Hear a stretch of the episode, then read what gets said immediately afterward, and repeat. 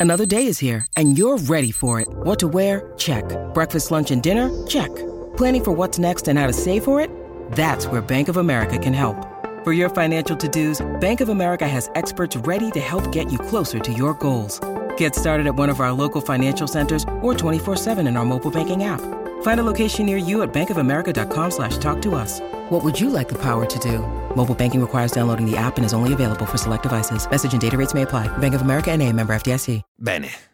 Dopo aver passato praticamente 10 episodi a dire quanto sono bravi gli americani, quanto sono belli gli americani e quanto sono fighi gli americani, è arrivato il momento di fare un salto dall'altra parte del mondo, la nostra parte, più precisamente in Francia. Nel decennio successivo alla Prima Guerra Mondiale, l'industria cinematografica francese viene colpita da una crisi economica produttiva mai vista prima, i cui effetti sono ovviamente rimarcati dalla concorrenza dei film hollywoodiani. Ed ecco che proprio in quel periodo si afferma il cosiddetto movimento impressionista, un autentico atto di reazione a questo momento di stallo. Di conseguenza si iniziano a ridurre i costi necessari alla realizzazione delle pellicole e soprattutto inizia a germogliare un concetto che semplicemente caratterizzerà tutta la storia del cinema europeo, il cinema d'arte. Ed eccolo lì che nasce un movimento diverso da tutti gli altri. Una corrente di pensiero che fa della cosiddetta photogenie il suo punto di forza gli artisti dell'epoca iniziano finalmente a capire che la trasfigurazione estetica del cinema è capace di far acquisire alla realtà un significato del tutto nuovo. Stiamo parlando di una vera e propria rivoluzione. Questa è la storia del cinema. Sono Matteo Vitelli un regista e uno sceneggiatore che proprio quando ce la stava per fare ha deciso di cambiare la propria rotta. Perché oggi la mia missione è prendere quel bagaglio culturale che l'università mi ha donato e restituirlo a voi, studenti e studentesse di cinema. Bene, Prendiamoci un attimo e studiamo la situazione dell'industria francese. La produzione cinematografica nazionale è totalmente in declino a causa della Prima Guerra Mondiale, principalmente perché qualunque tipo di risorsa è destinata all'impegno militare.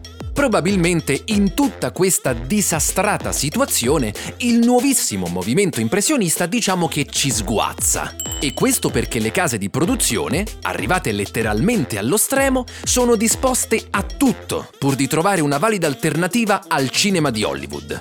E mettiamoci anche che nello stesso periodo le importazioni di film esteri crescono vertiginosamente, dapprima soprattutto dagli Stati Uniti e poi anche da altri paesi come Germania e Regno Unito.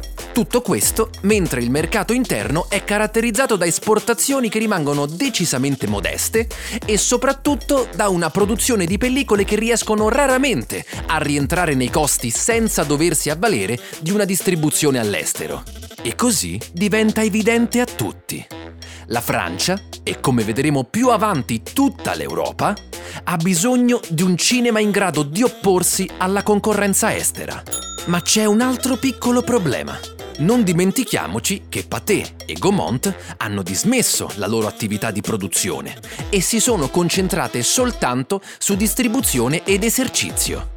La produzione nazionale quindi si va a frantumare in un'immensa costellazione di piccole case di produzione che riescono a sopravvivere giusto a un film o poco più. Di conseguenza, buona parte dei film di questo periodo è per forza di cose a costo molto limitato. Considerate che i costi per un lungometraggio francese viaggiano in media dai 30.000 ai 40.000 dollari. E non vi posso nascondere che nello stesso periodo il budget per un film di Hollywood parte facile dai 400.000 dollari.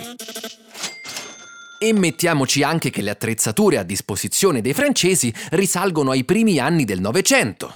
Purtroppo le attrezzature costano e i soldi proprio non ci sono. Ed è per questo che anche di tutto quel discorso americano sui vantaggi estetici e narrativi della luce artificiale, qui in Europa non vi è traccia. E mettiamoci pure che gli studi francesi non sono di certo paragonabili a quelli americani. Dimenticatevi quelle belle, enormi e sconfinate lande desolate. Qui in Francia si gira praticamente all'interno dei borghi parigini, circondati da case e strade di periferia.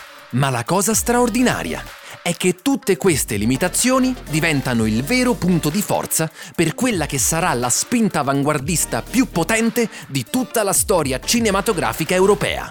Prima di soffermarci sui singoli artisti, vediamo un po' cosa vuol dire essere un impressionista cinematografico.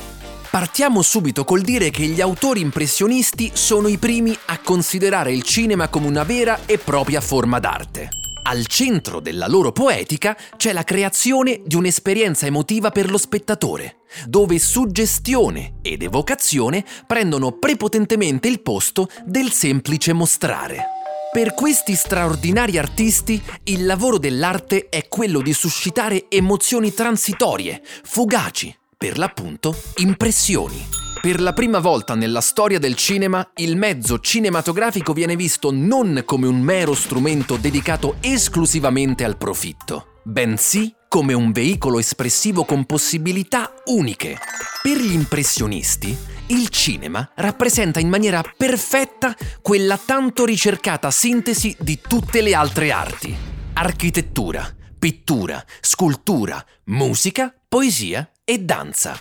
Tutte insieme appassionatamente per dare vita a quella che oggi conosciamo come settima arte. Ma ora torniamo a un concetto che ho espresso proprio all'inizio di questo episodio, la fotogenie, un termine che indica un qualcosa di ben più articolato della semplice fotogenia, capace di definire in maniera un po' più precisa quella che è la natura dell'immagine cinematografica. Louis Delluc, regista, sceneggiatore e critico cinematografico francese, uno dei principali esponenti e promotori dell'impressionismo, è sicuramente il primo a descrivere l'idea di questa fotogenie come qualità che distingue un soggetto che vive qui, nel mondo reale, dalla sua rappresentazione filmica. Trasformato in immagine cinematografica, questo soggetto acquista una nuova forza espressiva, rivelandosi allo spettatore attraverso un punto di vista totalmente differente. Ogni cosa che esiste nel mondo vive un'altra esistenza sullo schermo. Capite quindi che da quel momento in poi la macchina da presa viene vista quasi come una fantastica diavoleria venuta chissà da dove. Con tutta la sua nuova potenza mistica, la cinepresa porta un soggetto sullo schermo, lo isola dal suo abituale contesto e lo mostra attraverso una nuova luce, quella del bianco e nero, trasformandone la forma attraverso il suo occhio meccanico. Lo avrete già capito, qui stiamo parlando di qualcosa di totalmente rivoluzionario, una corrente di pensiero intellettuale che la scuola americana si può soltanto sognare.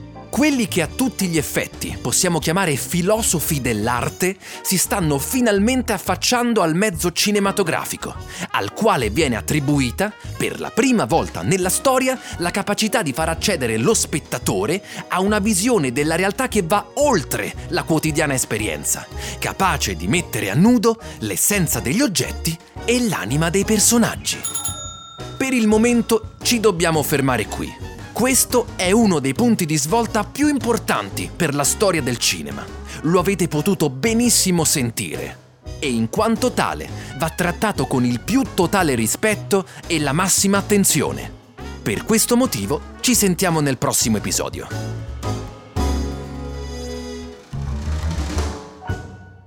Avete ascoltato La storia del cinema, una produzione Storie di profilo. Iscriviti per ricevere aggiornamenti costanti sull'uscita di nuovi episodi.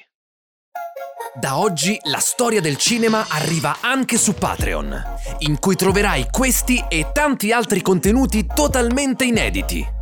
Con il tuo piccolo contributo consentirai a questo progetto di proseguire il proprio percorso, sempre nel nome della divulgazione cinematografica. Clicca sul link in descrizione. Vacanze in Sicilia o in Sardegna. Con i traghetti GNV viaggi in relax, porti tutto quello che vuoi e ottieni super vantaggi. Col nuovo programma Fedeltà MyGNV accumuli punti viaggiando, ricevi un cashback del 20% e tanti sconti a bordo. Non c'è modo più conveniente per andare in vacanza. Scopri i dettagli su gnv.it.